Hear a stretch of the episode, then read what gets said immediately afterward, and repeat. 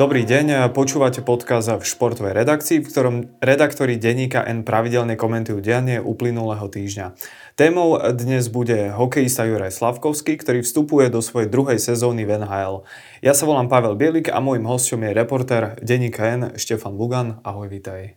Ahoj, ďakujem za pozvanie. Prejdeme Štefan hneď eh, k prvej otázke, lebo Montreal, v ktorom hrá Juraj Slavkovský, má za sebou, ak sa nemýlim, 4 prípravné zápasy. No a povedz nám teda, ako hral Slavkovský, ako teda vyzerala tá, tá jeho hra. No, nastúpil v troch z tých štyroch zápasov a ja to tu vlastne mám tak za odmenu a za trest zároveň, že ja to vlastne po nociach pozerávam, takže ja som vlastne aj v Lani videl skoro všetky jeho zápasy, možno z výnimkou dvoch alebo troch, takže viem to celkom dobre porovnať a Celkovo to bolo o niečo lepšie ako v Lani by som povedal, že opäť tam je vidno také, také tie malé krôčiky, ktoré on robí smerom dopredu, ale nie je to zase také skokové, čo možno niekto čakal, že teraz už príde a zrazu to tam začne, začne dominovať, že, že rozbije ligu. Takže také sa nedialo, že stále je to o tom, že tešíme sa z každého vlastne dobrého výkonu, že sa vlastne dostáva do hry, lebo boli aj zápasy, keď reálne nemal veľa puku a to nemal preto, lebo nerobil dobre tie menšie veci, nevedel, kde sa má postaviť a podobne a teraz vlastne, keď si môžeme prejsť tie zápasy, tak vlastne v prvom zápase proti New Jersey tam ešte bolo cítiť, že vlastne nehral od 15. januára, keď si vlastne zranil koleno a bol v útoku s Alexom Newhookom a s Andersonom a bolo vidno, že on tam je také trošku tretie koleso na voze v tom útoku, že oni dvaja si rozumeli, dobre tam fungovala tá spolupráca a vytvorili takú dvojičku, ktorá by mohla aj fungovať vlastne uh, už potom normálne aj v základnej časti. No a Slavkovský až tak sa nechytal v tom prvom zápase a už druhý zápas dostal iný útok, hral s Kirbym Dakom a s Rafaelom Harvim Pinardom a s nimi už hral veľmi dobre. Tam vlastne on vytvoril tú dvojičku s Kirbym Dakom, čiže ono by to tak aj malo byť, že nebudú vlastne, že kebyže trojičky isté, ale že budú také dvojičky. Že prvá bude Suzuki Caulfield, to sú najväčšie hviezdy, v druhom útoku by to mohol byť e, so, so Slavkovským a v treťom by to mohli byť títo uh, Newhook s Andersonom. A teda keď už dostal Slavkovský spoluhráčov, ktorí mu nejak tak lepšie sadli, tak podal dva dobré výkony, najmä ten proti Otave bol výborný, kde dal aj gól a zrejme aj tým, že dal gól, tak z neho trošku opadlo také, taký ten stres a začal hrať vlastne dobre a vypracovával si šance. Hej, no uh, ja som si dokonca uložil, teda spísal aj uh, jeden tvoj titulok v článku, kto čakal iného Slavkovského ako v Lani, zostal sklamaný. Uh, tým si čo chcel povedať? Presne to, že neprichádza stále to takéto rapidné zlepšenie, ale že to skôr také postupné zlepšovanie, kde bude stále skrátka robiť chyby. Presne tak, že najmä po tom druhom zápase by to už možno vyzeralo trošku inak, ale ten prvý zápas bol vlastne veľmi podobný Slavkovský ako minulý rok, že má momenty, keď vidí človek, že, že prečo bol to draftovou jednotkou a potom ho vlastne nevidno celú tretinu. Čiže skôr, o tom to malo byť, že v Láni boli vlastne veľké očakávania, že ako bude vyzerať a potom boli mnohí tí fanúšikovia sklamaní, pričom až tak nezohľadňovali, že tam prišiel v 18 rokoch a že to trvá chvíľku, kým si ten hráč zvykne na ten, na ten štýl. No a teraz možno a nie možno určite mnohí montrealskí fanúšikovia čakali, že celé leto pracoval, e, skúšal tam tie okuliare, tú masku, pracoval s dýchaním, takže možno príde a že hneď zrazu dá dva góly alebo niečo, tak to som tým chcel povedať, že ono to nepríde tak lusknutím prsta, že okamžite bude ten Slavkovský o nejakú triedu lepší, takže vlastne, že aj tie výkony sú podobné ako minulý rok. Už ten druhý zápas hral výborne, ale to keď si spomenieme na Vlaňašov, aj tam to tak bolo, že mal slabší zápas, potom odohral výborný zápas, potom mal slabší zápas, čiže on to zase nie je až také, že keď sa tie výkony spriemerujú, tak je to o pár percent možno lepšie zatiaľ ako v Lani. Samozrejme sme na začiatku videli sme tri zápasy, ale nie je to nejaké, že zrazu úplne vyletel výkonnostne o, o veľa percent vyššie. Uh-huh. A aké sú napríklad reakcie, či už fanúšikov, alebo možno odbornej verejnosti na to, ako hrá Slavkovský a prípadne možno aj celý Montreal? V príprave samozrejme.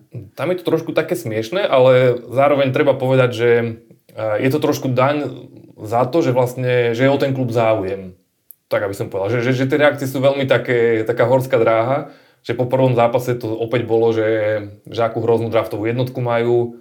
Samozrejme treba si zobrať, že to hovorí nejaké percento tých kriklinov na sociálnych sieťach, ale je ich vlastne toľko, že že, že to, to už často je, prehluší možno aj to pozitívne. Čo, čo, čo prehluší tých, ktorí si povedia, že vlastne mladý, treba mu dať akože nejaký priestor, ale Zjavne je tých krikľuňov dosť, pretože inak by sa tomu nevenovali vlastne aj zámorskí novinári, ktorí skôr majú potrebu v tých článkoch tak sa ho zastávať a prizvukovať to, čo je vlastne takému človeku s nadhľadom jasné, že potrebe, treba mu dať čas, že poznáme prípady z minulosti, keď tí urastenejší hráči, že im to trvalo trošku dlhšie, kým si zvykli na NHL, čiže novinári tak keby upokojujú situáciu a fanúšikovia po prvom zápase, aký je hrozný, po druhom zrazu, aký je fantastický, mnohí čisto len preto, že dal gól, aj keď reálne aj hral dobre a aj Tony Marinarov vo svojom podcaste dal aj taký titulok, že, že hral ako draftová jednotka, tam bolo medzi riadkami cítiť to aj, že konečne, keď to tam mhm. nebolo, ale že, že sa na to čakalo.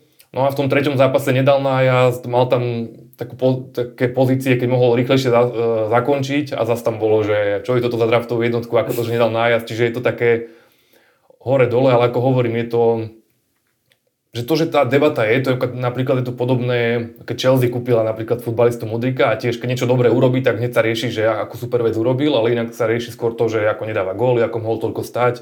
Ano. Tak to je vlastne tá daň za to na tých mladých hráčov, že keď má ten klub veľkú fanúšikovskú základňu, tak ho rozoberajú a je to vlastne dobré, čo by dali mnohí športovci, v olympijských športoch, za to, aby každý ich krok sa rozoberal, lebo to potom samozrejme prináša aj reklamné zmluvy, veľa peňazí aj na normálnej výplate, čiže ono je to vlastne dobré, také, taký ten neustále hovorenie o tom hráčovi, len pre ten jeho vývoj to nemusí byť také optimálne. Možno keby hľadne v Arizone až tak by si ho nevšímali, tak by sa mu tak trošku ľahšie sústredil na, na tie hokejové veci. No a ako na to reaguje sám Slavkovský? Povedal aj niečo? Hovoril niečo novinárom?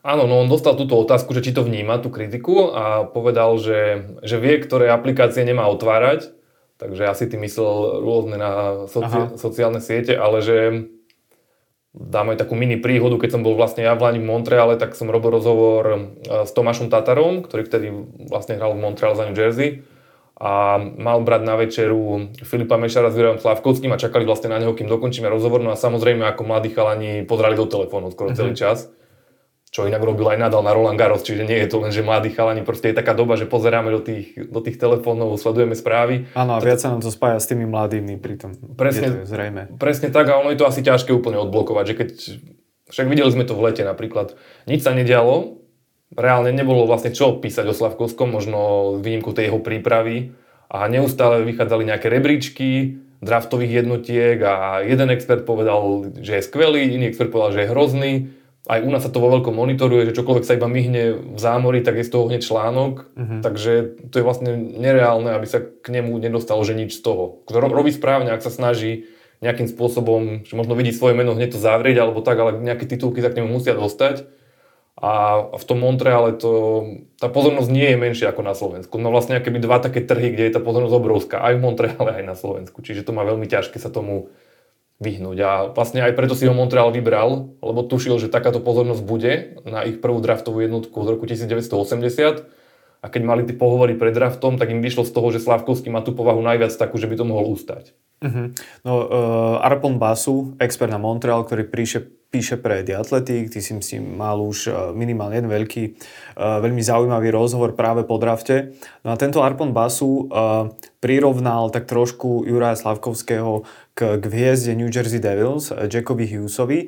Ak sa nemýlim, oni hrali ten práve prvý prípravný zápas Montreal versus New Jersey, tak Aké rády napríklad by si mal, alebo ponaučenia vziať podľa Arpona Basu uh, Slávkovský od Jacka Hughesa? My sme vlastne s Arponom aj v pravidelnom kontakte a určite ho plánujem osloviť aj teraz možno po ukončení prípravy alebo po prvých zápasoch NHL, aby zase povedal vlastne, že čo si myslí a aký je vlastne nálada v Montreale. No, on sa vlastne rozprával priamo s Hughesom po zápase Montreal, New Jersey, tam, tam sa to ponúkalo, že vlastne hrali proti sebe Slavkovský a Hughes. Pre, prepač, ja som to asi nespomenul. Hughes je takisto draftová jednotka, myslím 2019 asi. Asi áno, asi áno. Rokom si nie som úplne istý, ale zrejme, zrejme to, to, to, to by sedel možno 18, nie som si istý. No um, a pýtal sa na, na jeho prvú sezónu, pretože Hughes tiež nemal nejakú dobrú prvú sezónu a tiež počúval tieto reči, že aká, aký nie je dosť dobrý, ale počúval to na trhu New Jersey Devils, ktorý nemá toľko fanúšikov. To človek vidí, aj keď hľadá nejaké informácie o Šimonovi Nemcovi, tak málo novinárov sa venuje New Jersey Devils. Preto má, máme pomaly viac informácií o Filipovi Mešarovi ako o Šimonovi Nemcovi, pritom bol Nemec oveľa vyššie draftovaný. Aj predtým o Tatárovi, ktorý bol vlastne jedným, jeden z top hráčov možno v New Jersey. Presne tak, takže Takže ten Hughes mal trošku väčší pokoj, ale teda hovoril, že v tú prvú sezónu, že ho vlastne iba otlkali. Mm-hmm. On ešte bol aj taký, že potreboval zosilnieť a čo má Slavkovský trošku výhodu, že je väčší ale videli sme, koľko dostal úderov do hlavy, čiže aj jeho vlastne otlkali, že tí starší hráči, ty kým si ešte zvykneš, čo kde máš robiť, nie si z juniorky zvyknutý, že ťa vlastne každý hráč chce prísť zabiť, keď zaváhaš. Uh-huh. Takže že prvú sezónu ho len, ho len otlkali a že až, že až tej druhej sa rozohral.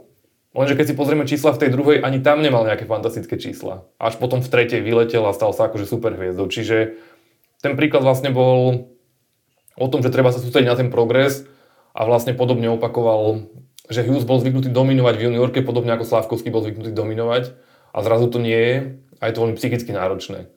Čiže ten Hughesov príklad mu môže poslúžiť presne v tom, nakoniec aj Slavkovský povedal, že on NHL veľmi pozorne sledoval aj predtým a že pozná Hughesov príbeh, že si, že si to všímal, takže môže to byť taká inšpirácia pre neho, že prvý rok bol naozaj taký oťukávací a že keď to ani v druhom roku ešte nebude fantastické, tak to nič neznamená, pretože to môže prísť v treťom alebo štvrtom roku Navyše Slavkovský je hráč s veľkou postavou a pri nich je to vlastne že bežné, že dozrievajú trošičku neskôr, že kým úplne prídu na to, ako využívať to telo. Lebo ono je to veľká prednosť, ale... Je to hlavne aj na inom ihrisku, teda klasicku. Pre, presne tak, ale že ty musíš vedieť, ako to využiť. To, že si veľký, ti samo o sebe súboj nevyhrá. Mm-hmm. Ty ho prehráš s tým menším, keď on rozumnejšie urobí tie veci. Čiže ty musíš ešte vedieť aj využiť tie prednosti. A to sa vlastne Slavkovský učí. A nie vždy mu to až tak ide. Tam sa aj občas hovorí, že to hokejové IQ u neho by mohlo byť lepšie. Čiže on sa vlastne musí veľa vecí naučiť, že kam má ísť, čo má ako robiť.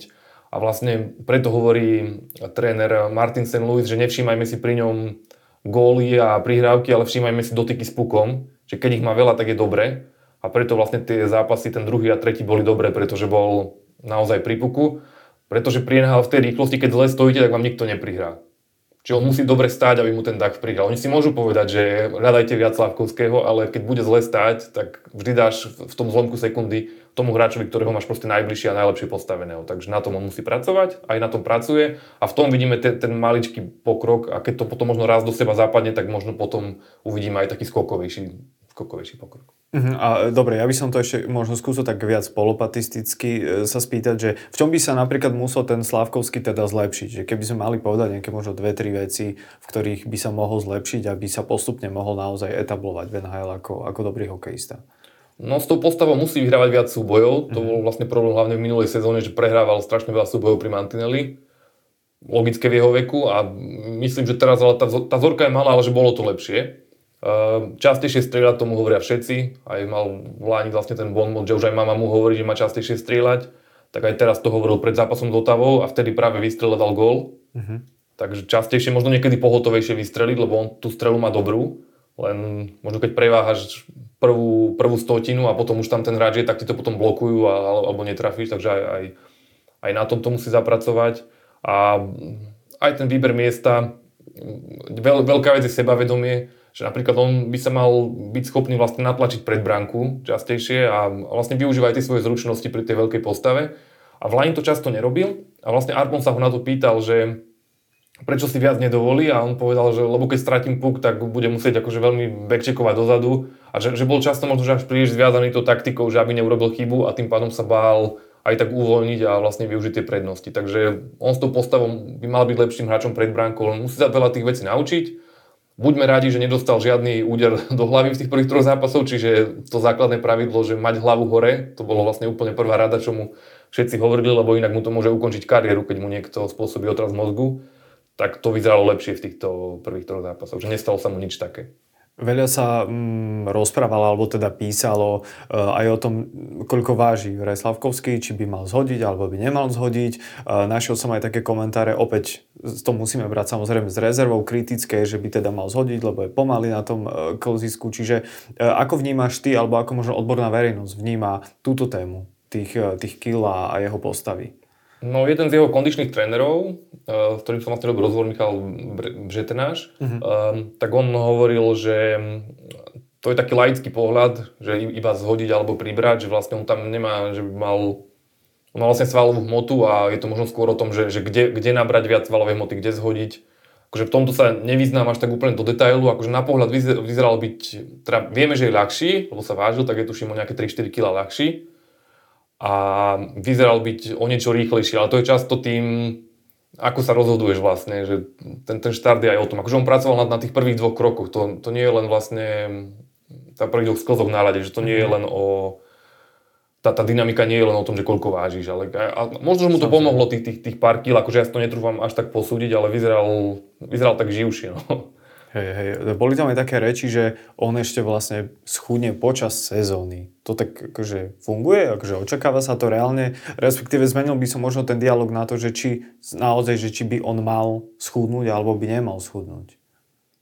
No ako povedal vlastne ten jeho kondičný tréner, že takto vlastne tá otázka ani nestojí, že on musí uh-huh. pracovať napríklad na dýchaní, že keď mal problém s tým dýchaním, tak tam vlastne strátil strašne veľa kyslíka zbytočne, ktorý by potrebuje do nôh, tak vlastne ho míňal v plúc, ako keby, že mal s tým problém, s tým dýchaním, to vlastne aj na tom robil. Čiže on, on pracuje na tom, aby bol dynamickejší, ale tí experti hovoria, že to automaticky sa nerovná, že potrebuješ zhodiť. Je to taký možno laickejší pohľad, že či máš menej kill, tým si rýchlejší, ale vstupuje do toho strašne veľa vecí, ako vlastne pracovať možno s tou energiou, aby si, aby si vlastne vydržal celé to striedanie akože vo vysokej intenzite. Čiže hovorím, na toto nie som až taký, akože, teda nie až taký, na toto nie som expert, ale nemyslím si, že platí tá rovnica, že, že schudne. To je vlastne skôr, tí ľudia tak majú taký pocit, že Možno hľadajú nejaký problém, Presne tak. respektíve príčinu a, a niekedy to sklza práve k tej jednoduchosti, že a, je ťažký alebo je ľahký a tým pádom sa mu nedarí. Presne tak, že často tá rýchlosť tých, tých rozhodnutí e, spôsobí, že si pomalší, neskôr zareaguješ, zle sa postavíš a potom aj vyzeráš opticky možno, že si, že si nejaký pomalý, ale tá hlava často je v tomto kľúčová. Tak, e, Nedávnou, respektíve tou poslednou draftovou jednotkou bol Kanadian Conor Bedard, označovaný za, za veľký generačný talent, možno najväčší odčias Conora McDavida, ktorý dnes je zrejme najväčšou hviezdou NHL, povedzme. Uh, takže Slavkovský sa zrejme nevyhne ani týmto porovnaniam. Je podľa teba fair, uh, fair Slavkovského porovnávať, porovnávať s Bedardom? Toto je absolútne nefér a vlastne má, on má v tomto veľkú smolu, lebo každý si naozaj všíma tú draftovú jednotku a nevšíma si dvojku, trojku Pritom tí odborníci sa zhodovali, že to bol veľmi slabý draft, ten, v ktorom bol Slavkovský a keby, keby išiel tento rok, keď tam bolo veľa výborných hráčov, okrem Bedarda aj e, Leo Carlson, Adam Fantilli, Mičkov, tak myslím, že ho typovali až na nejaké 7. miesto. Čiže Slavkovský je podľa expertov niekde na úrovni Dalibora Dvorského, len on bol v tom roku, ktorý bol slabší a vtedy bol vlastne najlepší. Ale aj to bolo iba tesne, tam nebola jasná zhoda. Tam bol na podobnej úrovni Shane Wright, Logan Cooley a vlastne aj Šimon Nemec. Čiže za iných okolností mohol byť štvorkou toho draftu, nakoniec bol jednotkou.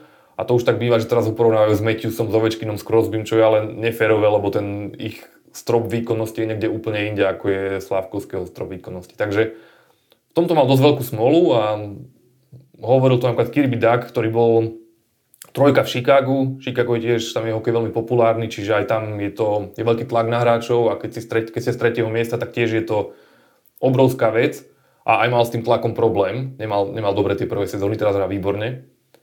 No a hovoril, že si nevie predstaviť uh, ten tlak, ktorý zažíva Slavkovský. Že to, to je proste násobne viac. Aj tým, že to je v Montreale, ale tým, že je draftová jednotka. Takže nie, nie je to fér. Hej, poďme si ešte v krátkosti možno povedať, aby sme porovnali tieto dve draftové jednotky, že čo sa očakáva napríklad od tých prvých rokoch od Sávkovského a čo od Bedarda, aby sme možno tým laikom ľuďom vysvetlili, že aký je tam možno aj rozdiel alebo aký vplyv, dopad sa očakáva, že budú mať títo hráči. No Bedard je považovaný za generačný talent, takže tam je možné, že možno aj pravdepodobné, že by časom mohol byť aj najlepším hráčom ligy. Nie v prvých rokoch, ale na vrchole svojej kariéry, keď možno McDavid už bude trošku na ústupe, tak vtedy, že by mohol byť Bedard možno aj najlepším v celej NHL, takže od neho sa očakáva veľa bodov, 100 bodové sezóny. Na začiatku to bude samozrejme ten pomalší bude ten nástup a nikdy nevieme, ako talent dopadne potom už pri, pri mužoch, nikdy nevieme, či sa mu vyhnú zranenia a podobne, ale on je taký ten talent, ako sa hovorilo možno pri Crosby, pri McDavidovi, Uvidíme, či bude až taký veľký, alebo možno o trošku pod nimi, ale že do tejto skupiny hráčov vlastne on patrí. A Slavkovský, o ňom od začiatku hovorili, že on je vlastne ako keby projekt, že na ňom treba akože pracovať a zobrali ho hlavne kvôli tomu, kvôli tomu balíku vlastností, ktoré, ktoré neviete získať inak ako na drafte, že málo kto vám vymení takého hráča ako Slavkovský, keď ho má, lebo ich nie je veľa. A to znamená, že veľký, silný, ktorý je zároveň aj šikovný. Takže on by mohol byť, od neho sa očakáva, teraz napríklad dal ten Tony Marinaro takú anketu, že či bude mať Slavkovský v prvých šiestich rokoch 30 gólovú sezónu. A to možno hovorí o tom postoji toho väčšinového fanúšika v Montreale, že tam myslím, že nejakých, nejaké dve tretiny dali, že áno. To znam, a to by bolo akože dobré, že keby dal 30 gólov za sezónu, tak je to super. A dve tretiny veria, že taký bude. Čiže tá tretina sú možno tí, čo sú väčší krikľuni, ktorí vlastne vypisujú na tie sociálne siete, že aký je hrozný. Takže, takže skôr takto, no a Montreal buduje tým na playoff, takže keby sa stal Slavkovský naozaj takým tým silovým hráčom, tým power forwardom, tak eh, tam by mohol byť veľmi užitočný. Zatiaľ uvidíme, pretože on to úplne nemá v sebe, keď aj vidíme, že keď dohráva tie súboje, tak on nedáva nejaký, nejaký tvrdý bodiček, alebo tak on skôr tak dohrá tak jemne tých hráčov, že ne, nebolo mu to vlastné, pretože v tých juniorských kategóriách on porážal tých, eh, tých rovesníkov tým, že bol proste väčší ako oni, takže on nepotreboval sa s nimi zrážať. On ďalej dočiahol, bol, bol silnejší, takže ne, nepotreboval to takto. No a teraz vlastne sa učí, ako použiť to telo aj, aj hrať, hrať trošku do tela a tomu zatiaľ až tak veľmi nejde, ale v budúcnosti je ten predpoklad, že aj v tomto by mohol byť dobrý. Conor Bedard je vynimočný talent, to sa si všetci odborníci zhodnú, určite aj lajci, lebo, lebo je to zjavné na tom kolzisku.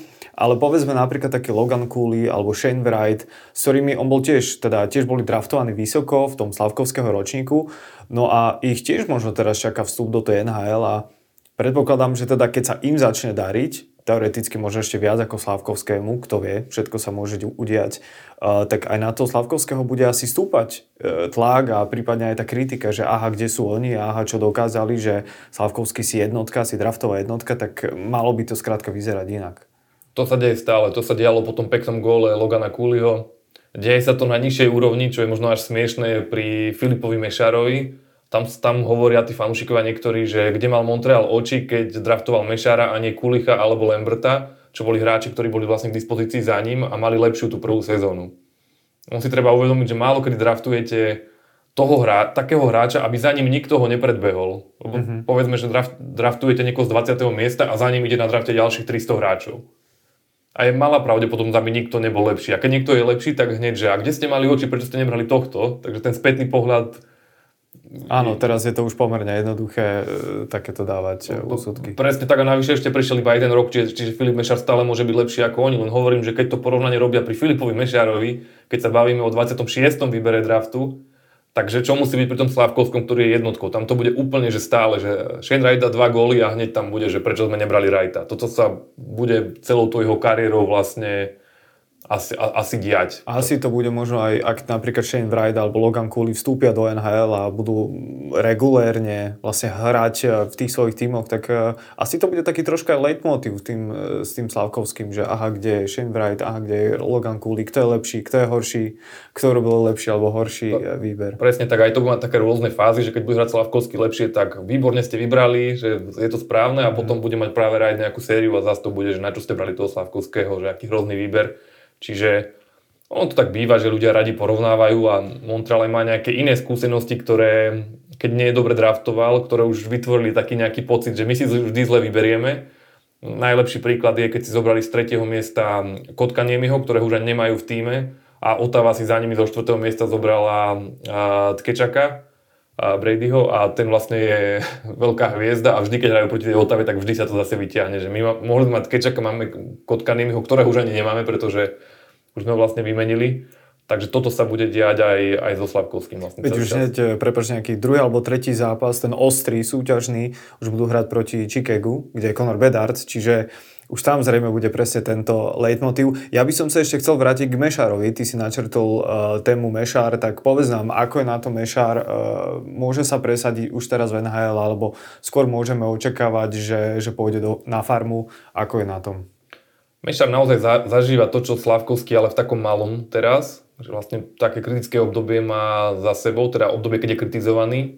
On vlastne mal v Lani vynikajúci kemp, vtedy sa hovorilo, že ako výborne draftovali a že možno, že už o nejaký rok by mohol hrať aj v NHL, že, že, že je veľmi talentovaný. A on aj bol zvyknutý hrať, hrať s mužmi.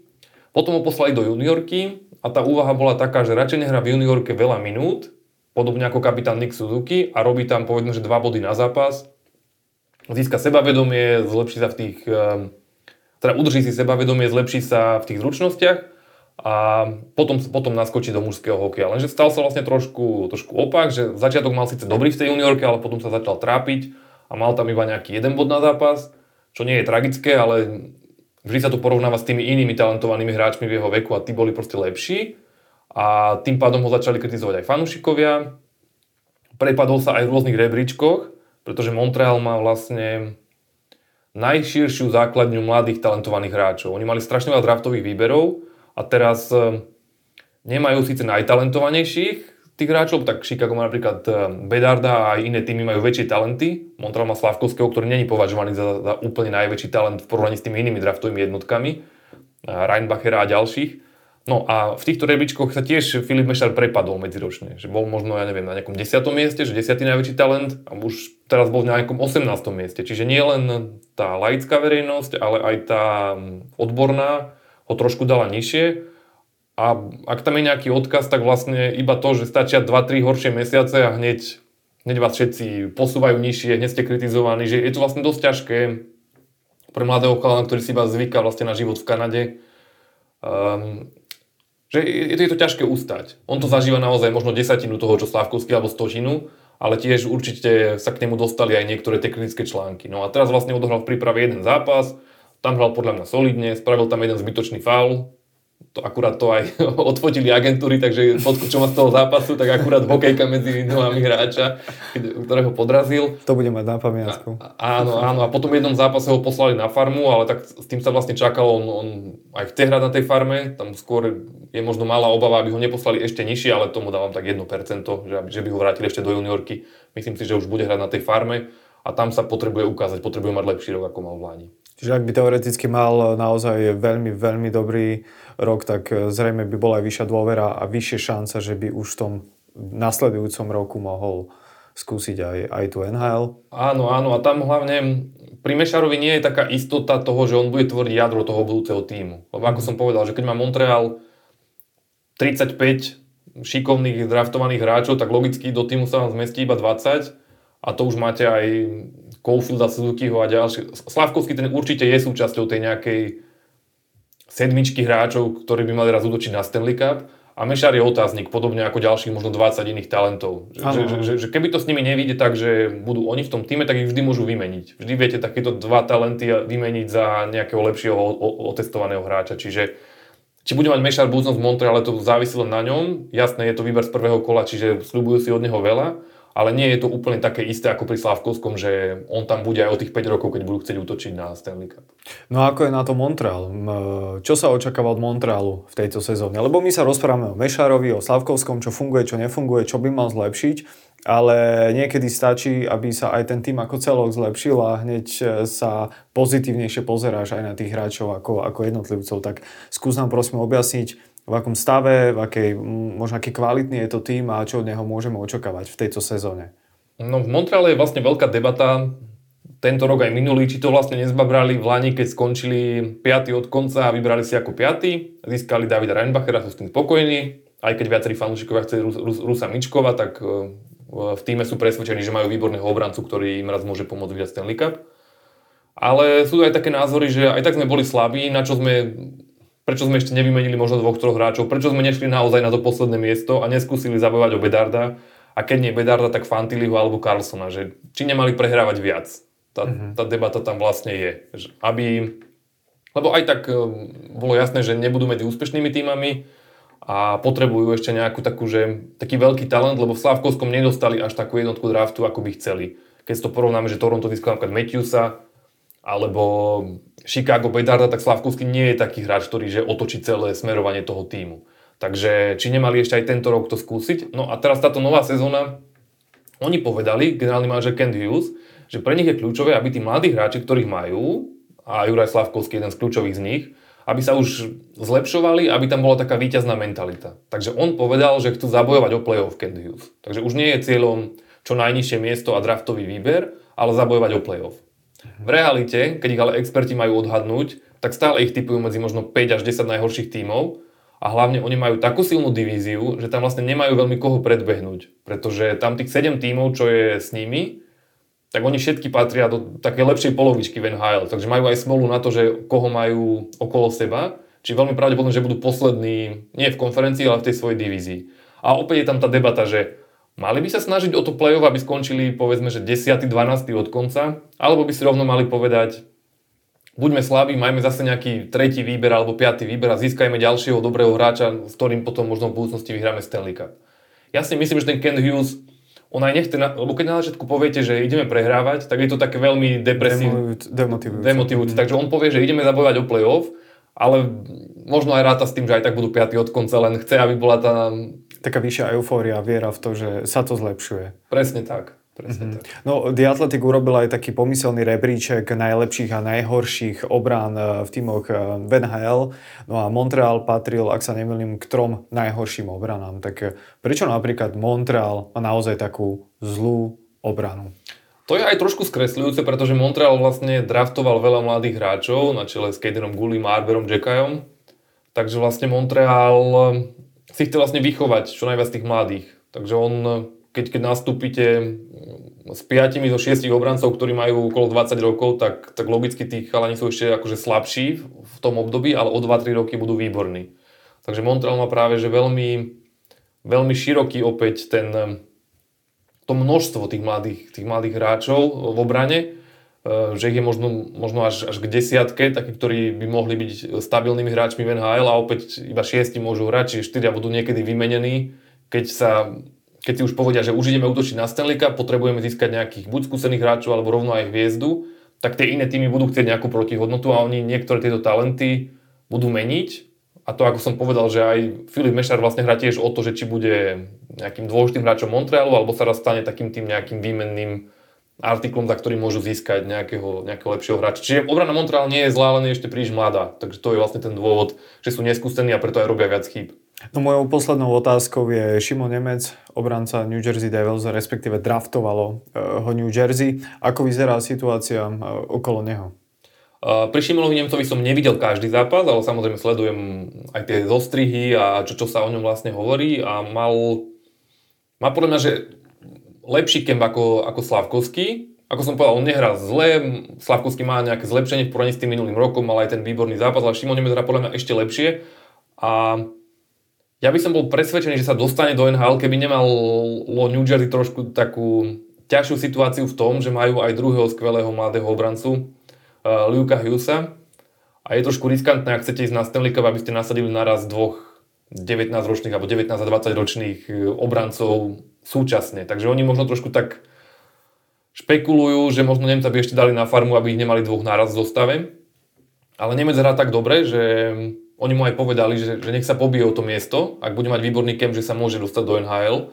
A mal tam naozaj že vydarené zápasy a je na ňom vidieť, eh, je na ňom vidieť, že to je budúci hráč NHL, o tom akože vlastne nepochybuje nikto a tá otázka je len o tom načasovaní toho, kedy ho nasadiť. Ja nepochybujem, že už si zahrá v tejto sezóne, Keby som si mal typnúť, či bude tam v otváracom zápase, tak by som si typol, že nie, že možno až počas sezóny ho tam dostanú, ale pokojne sa môže miliť, pretože naozaj má ten kemp dobrý a ukazuje, že možno je aj pripravenejší ako Juraj Slavkovský na NHL. Len tá situácia je iná. Montreal chce vyhrať Stanley Cup už teraz, teda New Jersey chce vyhrať Stanley Cup už teraz, konkurencia je vyššia a Montreal je pripravený prehrávať a preto môže vlastne Slavkovský dostávať veľký priestor už teraz a ja verím, že ten priestor bude väčší ako v Lani, keď hrával v 4. 3. útoku. Teraz ho vidím v druhom útoku. Počúvali ste a sledovali podcast v športovej redakcii. E, našim hostom bol Štefan Bugan, redaktor denníka N. Ďakujem pekne, Štefan. Ďakujem aj ja. Ďakujem, ďakujem aj vám a vidíme a počujeme sa na budúce.